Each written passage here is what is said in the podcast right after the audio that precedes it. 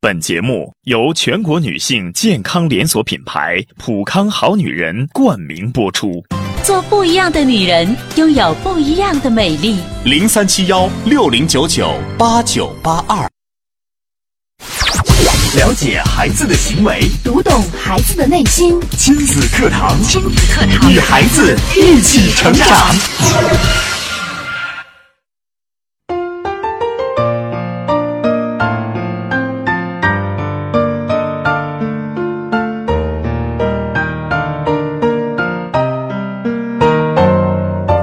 听亲子课堂，做智慧父母。您正在收听的是河南省首档以心理学为基础的亲子教育节目《亲子课堂》，我是主持人郑华。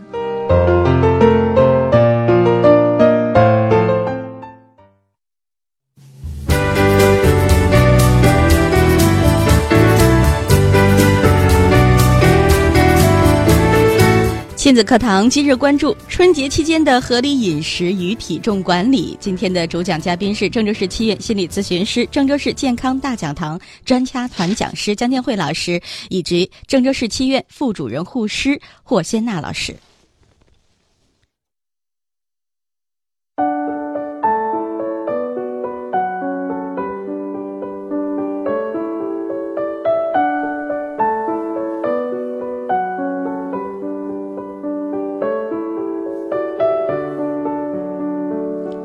好，在节目的一开始，首先我们来有请姜老师。姜老师您好，霍老师您好。中华好，听众朋友大家好。主持人好，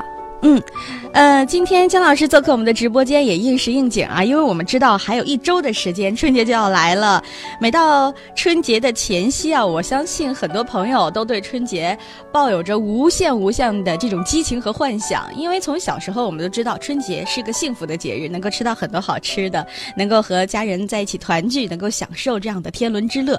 那但是在春节期间呢，我们在节目当中也希望通过我们的这个老师的一些倡议，或者是说一些引导，来促进大家在春节的期间啊，我们都一定要关注到我们的饮食健康，还有体重的管理。呃，应该说是这个春节啊，对我们来说真的特别重要的一个节日啊。还有最美妙的就是一周的假期，让我们能够有足够的时间和咱们家人啊、朋友在一块儿。所以在吃东西的时候，像什么杂粮啊、蔬菜啊，还有水果摄入的话，会相对不足，可能更多的吃的都是一些肉食哈。那我们春节度过的时候，应该如何合理的饮食呢？管理好我们的体重，过一个健康的春节呢？今天我们在节目当中就和大家一起来分享一下这样幸福快乐的话题。好，那接下来的时间，我们首先来有请姜老师、霍老师、姜老师。嗯，一说到春节，可能到我们现在哈，郑华，你现在就是春节来了，你期待吗？呃，还好啊，因为我们可以放假呀。 啊，对，呃，我现在也觉得最诱人的可能是假期了，因为对于吃不像是呃小时候哈，那么但呃小时候的时候，我觉得对春节来来说，呃，可能一个是穿新衣服，嗯，啊，一个是有好吃的，对，啊，那个时候好像对放假还无所谓，因为当学生肯定要放假，是，但是现在来说，最主要是有假期。嗯，当然，假期放假了，啊、我们肯定这个春节是个团圆的节日，我们要想着跟亲朋好友啊、跟家人呐、一块儿团聚啊。那要团聚的话，对我们中国人来说，必不可少的是肯定要谈到吃。昨天我在我就在想哈，呃，今天的节目我在想，人家都说三个女人一台戏，今天我们是三个女人。那么郑华呢，她作为一档美食节目哈，《大嘴吃郑州》，郑华肯定对，就是说吃什么样的，呃，美食最美味啊，她是相当有研究，也有见识哈。呃，那么我呢，今天就是给大家来讲一讲，我们因为现在我们从健康嗯呃方面来说，目前哈，我们国家慢性病是特别多。那么慢性病的造成，它主要是和我们的饮食、运动有关系，特别是饮食，第一位就是饮食。饮食呢，就是因为我们呃摄入的这个肉类太多了。哦，我现在我就我自己就有亲身体会啊，嗯我今年是还是准备回我先生的老家哈，就是信阳光山嗯，啊这个地方过年。 哎呀那，我太往棒年了！往年我听过您到，呃，这个您先生的老家去过年的时候的那种体验，我觉得特别好你都听哦过是吧？啊。你对，都听说您过。讲过，对他那边就是呃人特别热情，就那个风情呃就是风俗啊哈，嗯呃风情味儿啊特别浓，呃人们都特别好客，就信阳人是特别爱吃的，这在我们整个河南都是很有名的。嗯，当时去的时候，呃，也是我往那儿一坐，因为是这个媳妇儿回来了嘛，哈，呃，婆婆家的人都特别特别的热情，然后做了就是一大桌子，就恨不得都放不下，嗯，呃，多是哈。鸡鸭鱼肉，甚至说还有黄鳝呀、还有这个老鳖呀、就各种各样的，哇它都做的特别丰盛。对，然后呃，我还没吃呢，这个碗儿里就这个加来一个鸡腿儿，那个加来一大块鱼，然后又又 又加了，就这个碗儿就满就了。像小山一样啊，，对对就一直没有空过，啊，是第一次去的时候，我还就是特别兴奋哈、呀，嗯我觉得这么多好吃的，再一个大家这么热情。后来第一年去，我就我其实就有消化不良，当时就吃完之后就消化不良了。我们俗称就是撑着了， 对，第二天就不想吃了。所以后来再回去哈，我就呃，当然我婆婆中间也来我们家，我就反复跟她讲，这个我就我说大家这么热情，我其实都有害怕，嗯因为一个是我真的吃不完，但是盛情难却，我又不好意思说我不要，对，呃，但是吃不完它又浪费，所以说我这样去吃哈，我自己真的是很辛苦， 到最后自己很不舒服，所以我都害怕了。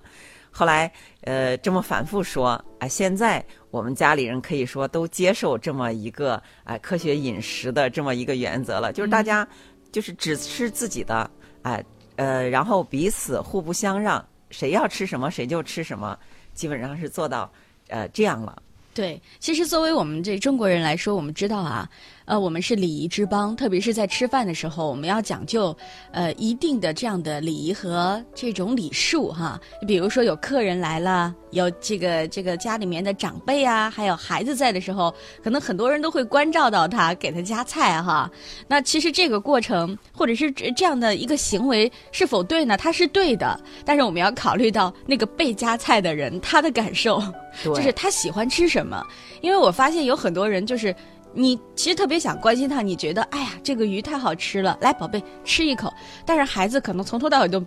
不吃那块鱼，因为他不喜欢吃。哎，啊，还有一些客人他可能有些东西他是不吃的，所以我我的建议还是说，我们可以让菜，就是在春节时间我们可以让啊，哎哎，您来尝尝我们这道菜挺好吃的，或者把可以介绍对哈可以介绍，嗯或者是把这菜啊这个呃。搬的就是或者挪的离他近一点，放在他的面前都可以，让他自己去选择是加还是不加。嗯我觉得这是一个好办法。对，是所以吧说我们今天讲第一个哈，春节期间呢不合理饮食的特点就是暴饮暴食，但是这个暴饮暴食有的是自己造成的，哎，觉得好吃的很多，就是不由自主就去吃；还有一种就是被让哈、被让造成的，所以我们哎，我们至少做到我们就是不去让，嗯啊、让大家呃自己选择。然后呢，我们也要提倡，其实呃一大家子坐在一块儿吃饭，我们是提倡这个公筷公勺，嗯哎、大家这样就是会更科学。对，是的，呃，之前，呃，可能在这儿说到一个之前看到的一个这个画面，从电视上看到的，就是大家在做一个这个实验。这个实验呢，就是一盘儿菜，一盘儿菜呢，就是当我们大家都用自己的筷子去夹的时候，就是一旦这个菜上染上口水的话，那盘儿菜的部分，这个它会变绿色；如果没被染上口水的话，那个那个菜的颜色还是之前的正常色。嗯，呃，经过一个这个化学的这个反应实验之后呢，我们会发现，一盘儿菜，如果说咱们一桌上坐的有七八个人，每个人夹一下之后呢，我会发现那整盘儿菜啊，真的很很很恐怖的，那整盘儿菜百分之八十都变绿了，哦，这说明都染上口水了。，对我们口液就是口水中有个唾液酶哈，它可能发生的这个变色，所以说我们有时候我们看的时候吃的时候不觉得是，你看振华说这个实验。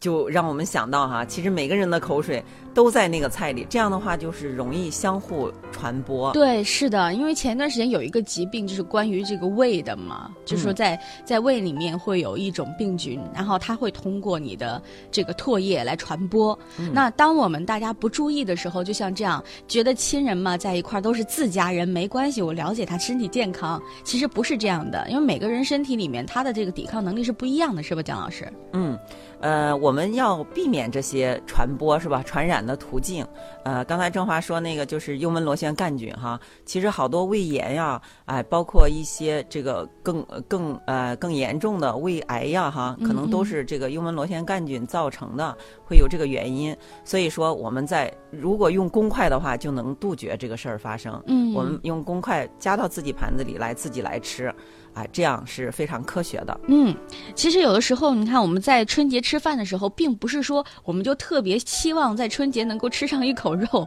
就在春节能够吃上多么美味的食物，只不过是在那样的环境里面，是吗，霍老师？在那样的环境里面，我们就会不知不觉的就会多吃一些，因为心情好啊。呃，毕竟是过春节，大家坐在一起欢聚一堂，有一个寓意在，所以可能在不知不觉的。过程当中，我们就多吃一口这样，多吃一口那样，是的啊、它啊很难去控制，有的时候。是的啊、嗯啊，每次呢每样菜多吃一口，慢慢的不知不觉的我们就吃的就有点过多了。对嗯对，就是特别是就是当我们呃发现哈、有朋友在聊天儿。边聊边吃的时候，你更不知道自己要吃吃了多少，已经吃过多少了，还有那个饱腹感，迟迟的没有反应， 有没有这样的感觉？嗯，是的，有时候吃饭太快的话，这样的话，它这个就是饱腹感啊，它就是这个这对这个身体呢，它就反应有点延迟，这样嗯不知不觉的，他觉得他吃饱了，实际上他已经吃的有点过多了。对，其实正常的我们的餐饮就是摄入量应该是在百分之七十还是在百分之八十呢？各位老师，实际上，我们每顿饭只要吃到七八成饱，这个感觉就是比较科学的。哦，七八成饱。哎，对对，嗯那可是七八成饱，真的是有时候会觉得少了那么一点点，觉得不满足啊。嗯，是的啊，这样的话，实际上说到这个吃呢，它就是因为你吃的过多，不知不觉呢，你的体重也会就上来了啊。嗯，就是每次控制在七八成饱的话，这个身体的这个消耗啊或代谢啊，它会没有那么多负担和哎对压对，力哈。它的负荷是比较合适。嗯，明白了，看来以后呢，我在吃饭的时候一定要严格的控制到七八成。就是我个人而言，我会觉得每次在吃饭的时候，呃，因为从小我们的饮食规律，特别是家人长辈给的，就是一定要吃饱，一定要吃到就是大饱个儿，不行吃不下，不行再吃点儿，已经就是形成了这种吃饭的模式。啊实际上就是当你感觉到呀，我吃我吃好了，这个时候都已经十分了。啊哦，所以为啥说七八分哈？你就觉得其实你还你还没吃你还吃的不是很饱，其实这个时候就已经可以了。也就是平时我们可能都吃到十一二分了，对，都已经吃那个就我们撑说了哈，说撑慢了出就十一来二分了。对，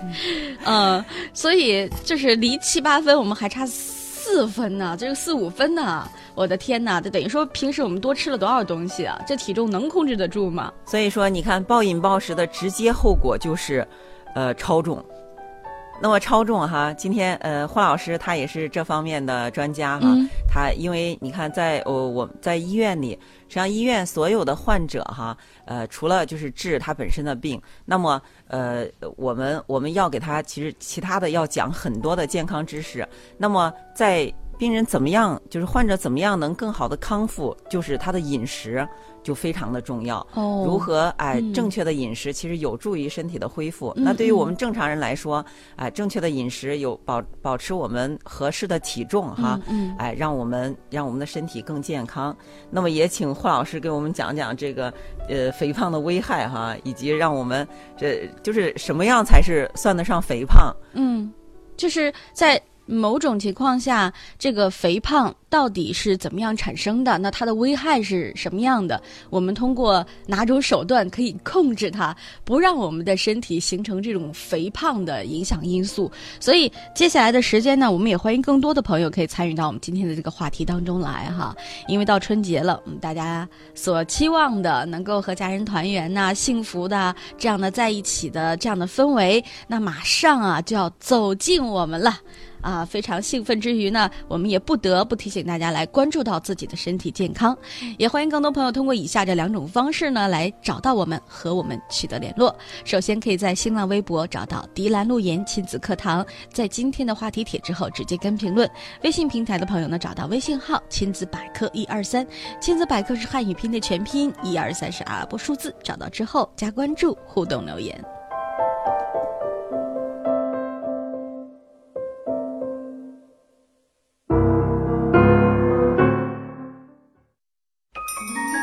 孩子是最精密的设计，最美妙的创造。孩子是天使降生于世，是来引导你的，并非受你指教。没有问题孩子，只有问题教育。亲子课堂，亲子课堂，让父母轻松读懂孩子的说明书。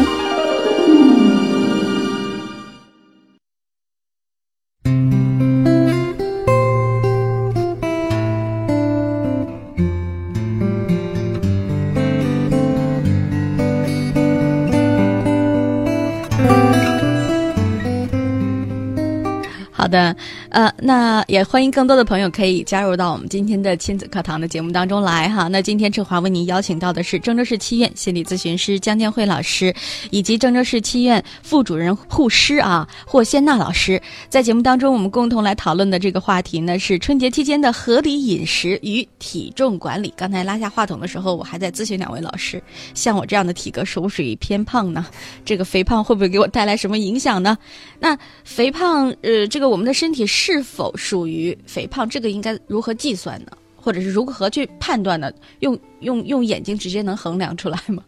呃，实际上现在有一个最简便的这个计算方法，嗯就是身体质量指数 （BMI 指数）。嗯实际上这个指数，我们广大听众很多人都接触着接触过这个啊。它的计算方法也非常简单，它是一个体重以公斤来计算的啊，嗯体重除以身高是以米为单位计算的啊，体重除以身高的平方。啊，它的正常值呢是十八点五到二十四点五啊，及最新的这个计算呢，BM 指数大于二十五就可以成为肥胖了。嗯嗯嗯，就是体重乘这个平方，哎，对对，哦这体个重除以身高的平方。呃，体重除以身高的平方，我们都可以算一下。我我嗯现身说法啊，我来算一算。姜老师这一定不会是肥胖了。姜老师和霍老师的身材，这样我来形容一下啊，简直是婀娜多姿，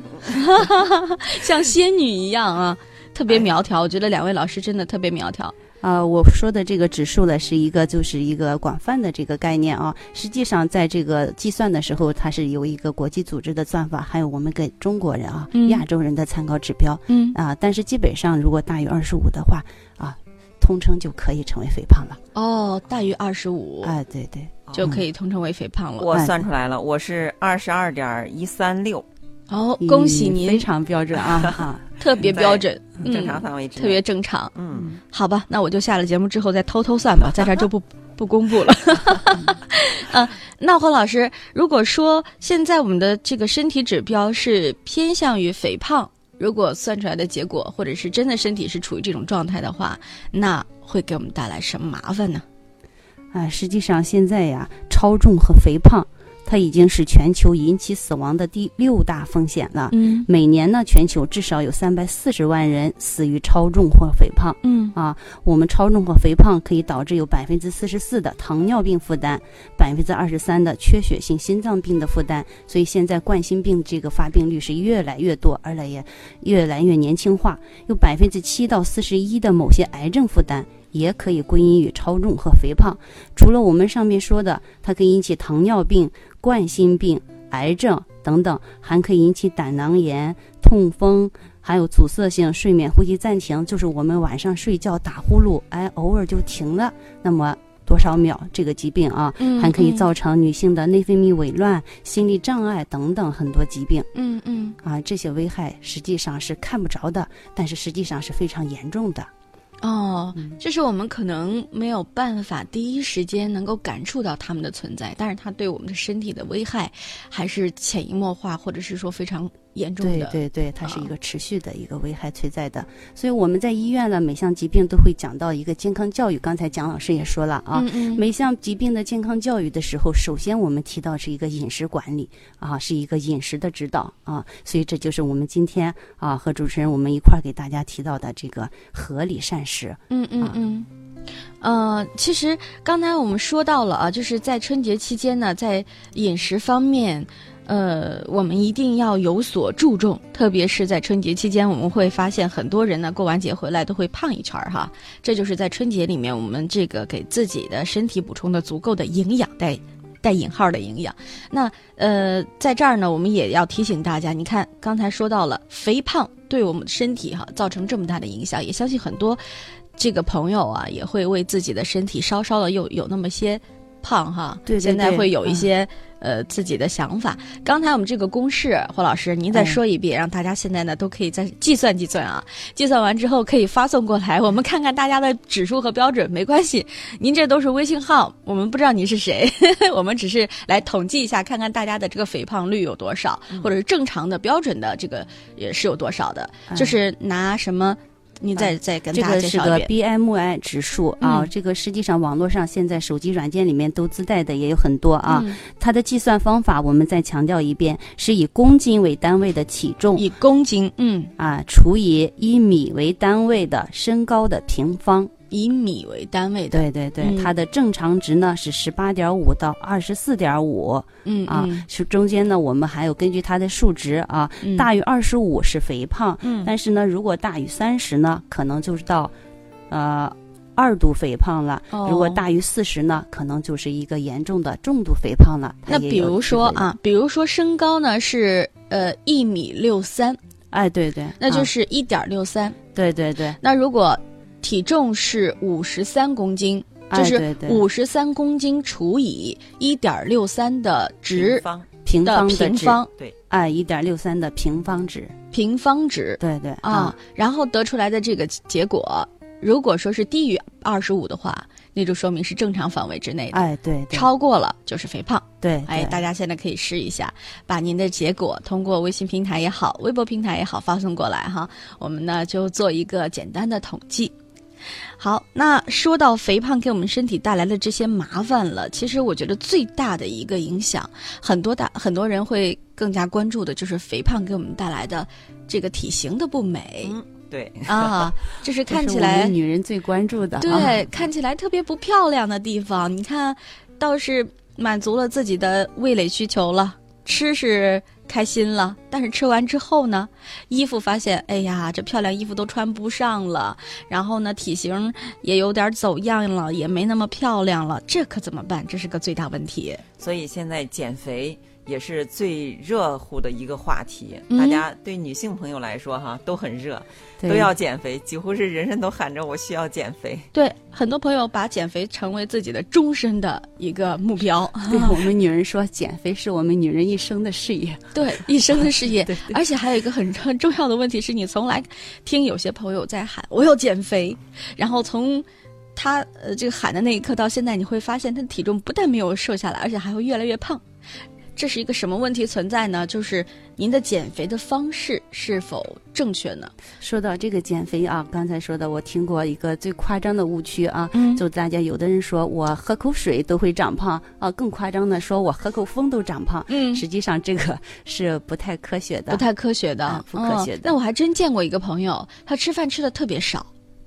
但是他还依旧是很容易胖的体质，那这是说明什么问题了呢？这个呢，就是他有运动吗？嗯嗯，他运动的也不多，他运动的也不多，嗯实际上我们在减肥的过程中，实际上就是非常简单的一个概念啊。我们肥胖的主要原因就是它摄入量和消耗量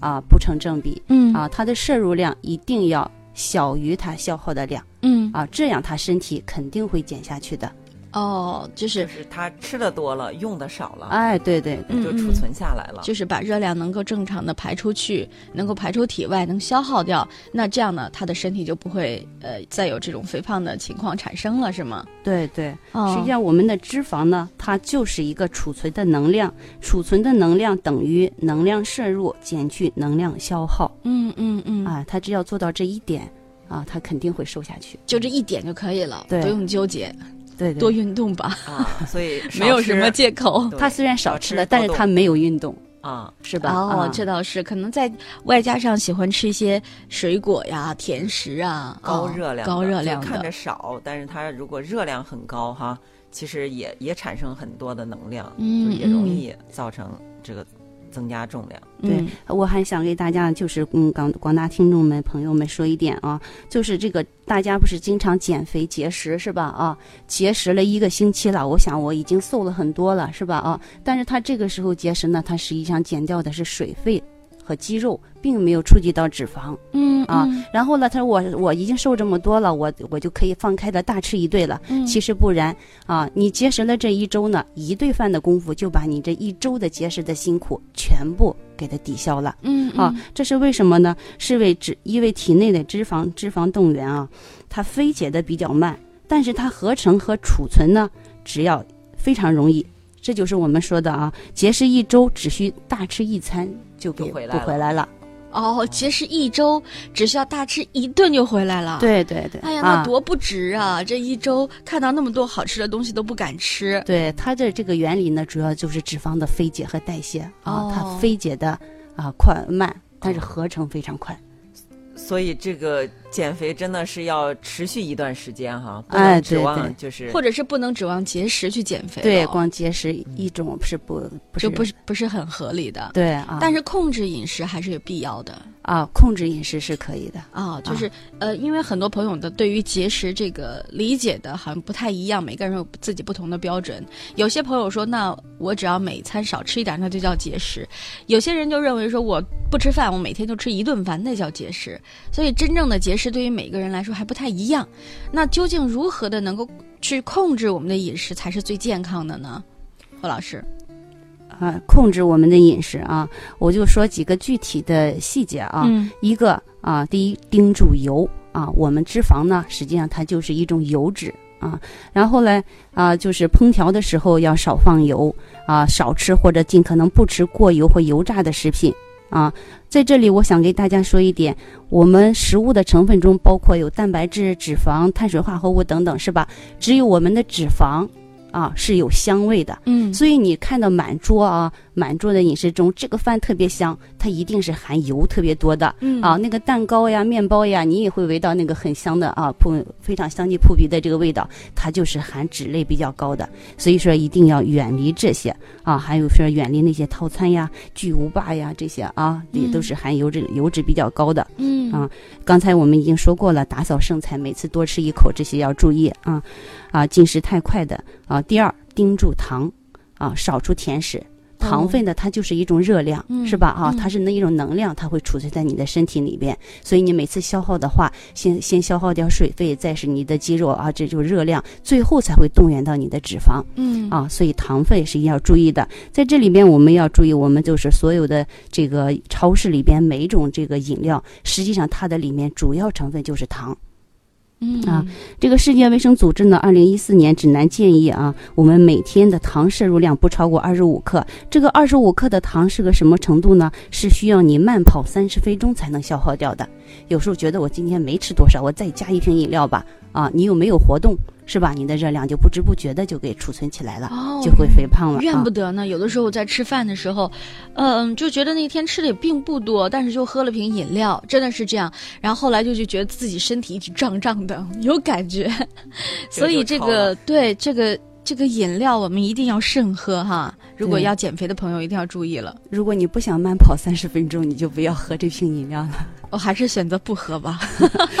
嗯，好，接下来呢，还有就是这个少喝酒或尽可能不喝 酒。嗯这个酒精代谢过程中呢，它会释放大量的热量啊，它释放了这个热量之后，同时让你吃进去其他的食物，就会热量就会变得多余，就储存起来了。而变成脂肪。同时呢，酒精代谢后生成的乙酸啊，乙酸它经过一系列代谢还是可以合成脂肪的。哦，怨不得现在很多人说你要减肥的话，千万别喝酒，喝酒最容易发胖了。所以原因是在这儿，是吧？哎，对对啊，嗯还有就是我们要控制主食嗯啊，每嗯天呀不超过二百克四两左右。嗯最后呢，就是运动啊，是最好的减肥方法。好了，我们最终呢还是说回到了运动。可能很多朋友听到“运动”这两个字儿之后，就觉得我没时间，各种的借口就来了。但是不管怎么样哈，我们还是要抽一抽时间的。其实我可以建议大家啊，现在在手机上面有很多这种 A P P 的下载，因为在家里面可能利用十分钟啊、二十分钟的时间，你就可以做一组小型的这种肢体运动，会能够消耗一部分我们的身体的热量的，其实挺好的。哎哎，我建议大家不管是在办公室啊，在家里都可以采取这种方式来运动。哎，对，手机软件上很多都有这个计步器啊。嗯对啊对对，啊，是就个你挺平时好的。走路的时候给你记，你每天走够走够应该是六千步是吧？嗯哎，对嗯啊，这个是最好的。对，还有嗯在朋友圈里，大家都会比较，还今天走了多少，明天走了多少。对，嗯，好吧，我这是现身说法，我从来是个不走的 人，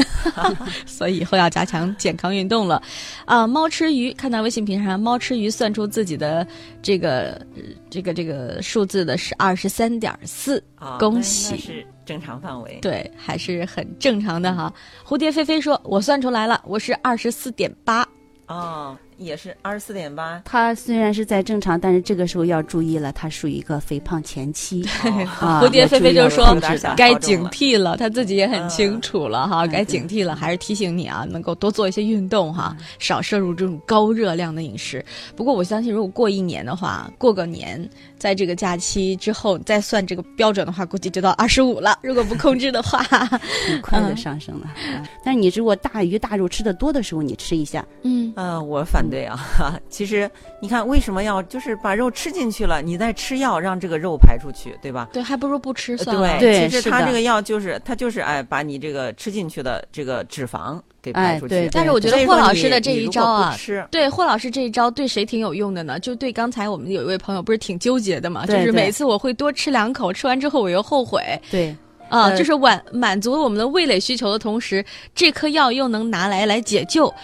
但是刚才那个，我觉得姜老师说这个也是挺好的，就是我应该们从源头对制止为什么不从对源了头去制止呢？因啊为你看，我们亲子课堂，包括我们上两期讲的是吧？嗯我们都是要哎，尽还用用药，就是它也是一种生活习惯。嗯用药的人他老依赖药，我有药我就去做这个事儿，哎，那我就放心的吃吧，反正嗯我用药可以解决。对对他就放松了对自己这还有一个要求，我觉得更啊可怕的一个问题是在哪儿呢？就是这个药物，你如果说它没有一点点副作用的话，我觉得那是不可能的。它最少是有一点点副作用的，对是药三分毒吗？对，但是这个药就是说，目前在所有大家减肥药选择里边，如果你嗯嗯真的像刚才说，我吃的多了，我还不想那个啥，然后就可以选这个药，不要去选其他的这是一药个。救济手段。哎，对啊，但是这个药也并不是把你所有的脂肪都给你消耗掉，是吧嗯嗯？它也只能抑制百分之三十的脂肪吸收，所以我们还是建议像姜老师那样说的，我们从一开始就要少吃。嗯，最好的药物就是来自于我们自己的控制力。对对对，好，呃，那非常感谢姜老师还有霍老师在我们节目当中的精彩分享，那也感谢我们收音机前各位听众朋友们的收听。今天的这期节目呢，到这儿就结束了，明天同一时间我们再会喽，